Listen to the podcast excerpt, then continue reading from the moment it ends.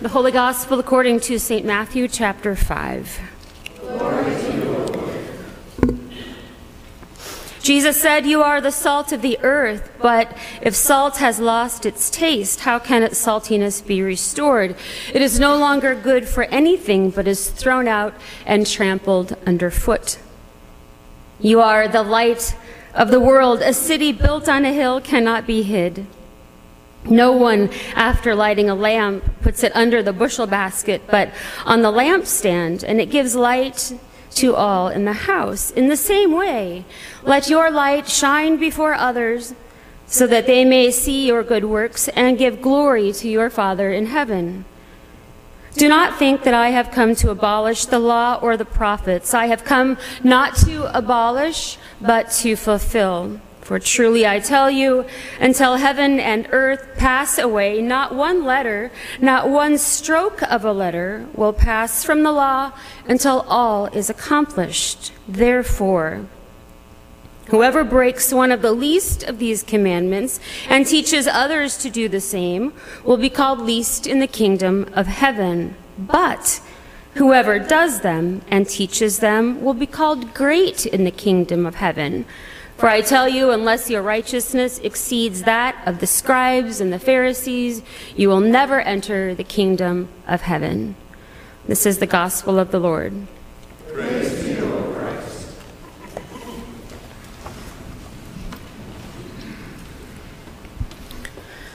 Christ. I love salty things. I love cheese and crackers, best favorite snack of all time. I love chips. I love spinach dip and deviled eggs and sausages and salted butter and smoked almonds. Even as I edited this last night, I was munching on party mix left over from a block party that we hosted last week. This was not always so, however. Before I had kids, I was a sweet person in many ways. Preferring cakes and pastries and pies, while I still do love those things, now I much prefer the sting of salt and how it enhances flavors the way that it makes the sweet sweeter and the savory more savory. Salt plays a very significant role in life, both literally and figuratively. I especially love salty people. While studying and living abroad, it was not always in the lectures or classes where my language skills improved. Rather, it was quite often in pubs where I learned my best languages from very salty people who spoke their truths unapologetically, sparing little effort for proper or pious platitudes. Be assured, friends, Gloria Dei has its share of salty people sprinkled throughout our fine congregation, and that from me is a high compliment. While I truly adore language and all of its subtle nuances and beauty in poetry and opera and literature, I am far more smitten by any words that gain access to a person's heart and soul. And sometimes that is shockingly salty language. Sometimes it is shockingly simple language. Sometimes language must be distilled down to its very essence, setting subtlety and nuance aside. Sometimes we must look past jarring and rough language to understand what a person is honestly trying to say. Ironically, the prophet Isaiah knows this. Despite being a master craftsman of language, Isaiah also understands the importance and urgency of getting God's message out even daring to get a bit salty with the house of Israel. Shout out, says God to the prophet Isaiah. Don't hold back. Isaiah does not pause to make sure all of his verbs and nouns agree. He does not consult with a committee to determine if he is, in fact, being too bold. Sometimes when we challenge people to be honest and not hold back, we are surprised by what follows.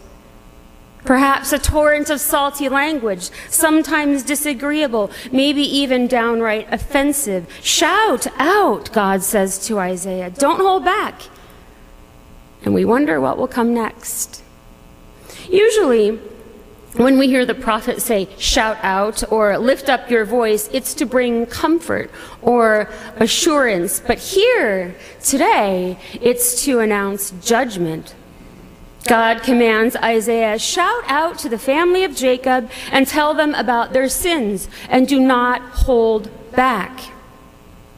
Here, Isaiah boldly rejects the hypocrisy of focusing on worship practices while failing to live out faith by serving the neighbor, especially the poor. Put simply, God is destroying self righteous piety in favor of active faith.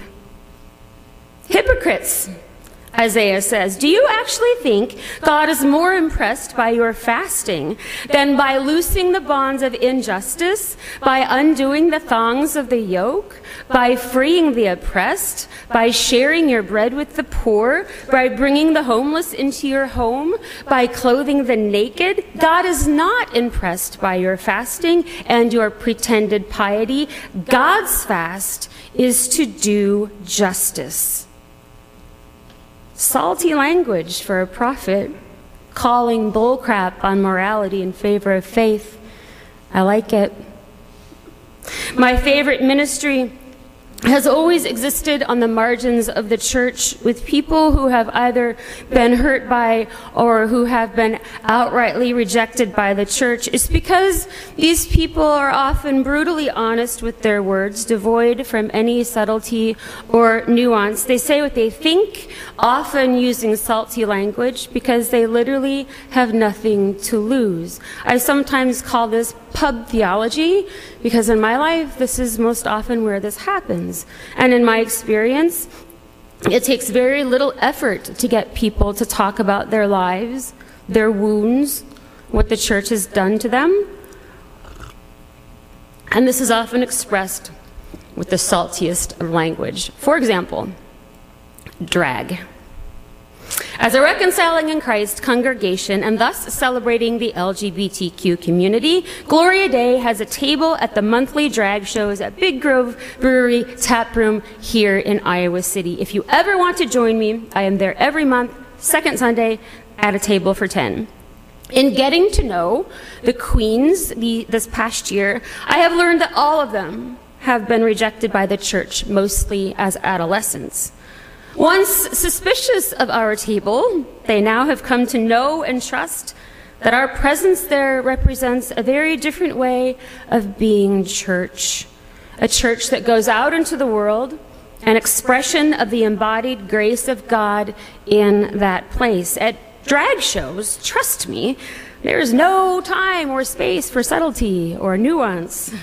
There is no time or interest in discussing the filioque controversy, the great schism between Roman Catholicism and Eastern Orthodoxy, or the essence of the Trinitarian God. Rather, there is salty language aplenty.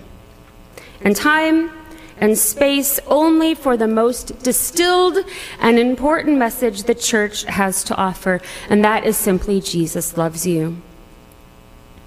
To go further and confess to you, I am shockingly sometimes a salty person. My language and my temper sometimes get the best of me. Sometimes I swear a lot. Sometimes I drink too much. Sometimes I despair. Sometimes I judge others. I'm a very smug person. Sometimes I yell at my husband and my children. Sometimes I yell at the driver in front of me, which sucks because my license plate says pastor. Sometimes I don't always attend to family and friends like I want to. Sometimes I question my faith. Sometimes I wonder what in the world we are all doing. The older I've grown, the less I see this saltiness as a weakness, and here's why. I am not called to be an ordained minister of the Church of Christ in order to be your moral example. Please, for the love of God, do not look to me as your moral example. Because you see, I have lied and cheated and deceived. I have hurt people. I have disappointed people. Morals and ethics are good things, don't get me wrong. We should all aspire to be good people, but moral expert is not my job. My job is to shout out and not hold back, sometimes with salty language if required, that Jesus loves you. That is my job. That is what God has called me to do in this world. Beyond that, I strive and often fail to be a moral example. Bishop Phil Hougen was bishop in our synod when I was in seminary. He told a true story about his first congregation and how he tried so hard to be perfect in every way. But he knew, and his wife Diane knew, that he loved cigars. He tried to hide this, afraid that his congregants would be most disappointed in him. When he was eventually discovered to be a smoker, you know what happened? Nothing. No one cared. He was not the moral failure he feared he'd be, but what he was and is is a very fine pastor because of his ability to share the gospel of Jesus Christ in a very real and salty way to others, and that is brilliant. How freeing. Instead of feeling shackled by unattainable moral expectations of self and others, how freeing it is to shout out and not hold back that Jesus loves you unconditionally, that you are precious the way that you are, that you are created as exactly as God intended for you to be created. Likewise, we should be careful when looking to other people to be moral examples because they will also fail, especially in this age of cancel culture. I cannot mock you for having classified documents in your house while harboring classified documents in my own garage. I cannot curse your border wall while I covertly deport refugees. I cannot condemn your abortion while overlooking those in my own family. I cannot judge your sexual orientation and gender identity without aspiring to understand my own and those of my children. I cannot celebrate your race without acknowledging my racism. I cannot own my home without acknowledging the fact that I live on stolen ground. So if you look to me as moral example, I beg you look elsewhere. But if you're looking for a voice, that shouts out to you and doesn't hold back that Jesus loves you, then I'm your girl. Here's the thing. Before we ever understand Jesus to be a moral example or guide, we must first understand him and claim him as gift. When people say they want their kids to be raised in the church so they can learn good morals, I always say, Dear God, have you not read the news in the last 30 years? You raise your kids with good morals. Bring them to church so I can tell them that Jesus loves them. First gift, then moral example in Jesus and in other people. Long ago, the people of Israel tried to impress God with acts of piety, with fasting and such. Not only did God really not notice, God didn't care proper piety and braggadocious morality are not what God requires. Instead, God asks that we shout out the message that God loves all people and not to hold back, to love all, to welcome all, to celebrate all. These are not moral actions or even moral choices for Christians. This is faith grounded in the gospel of Jesus Christ. The higher we make our moral ground, the further we have to fall.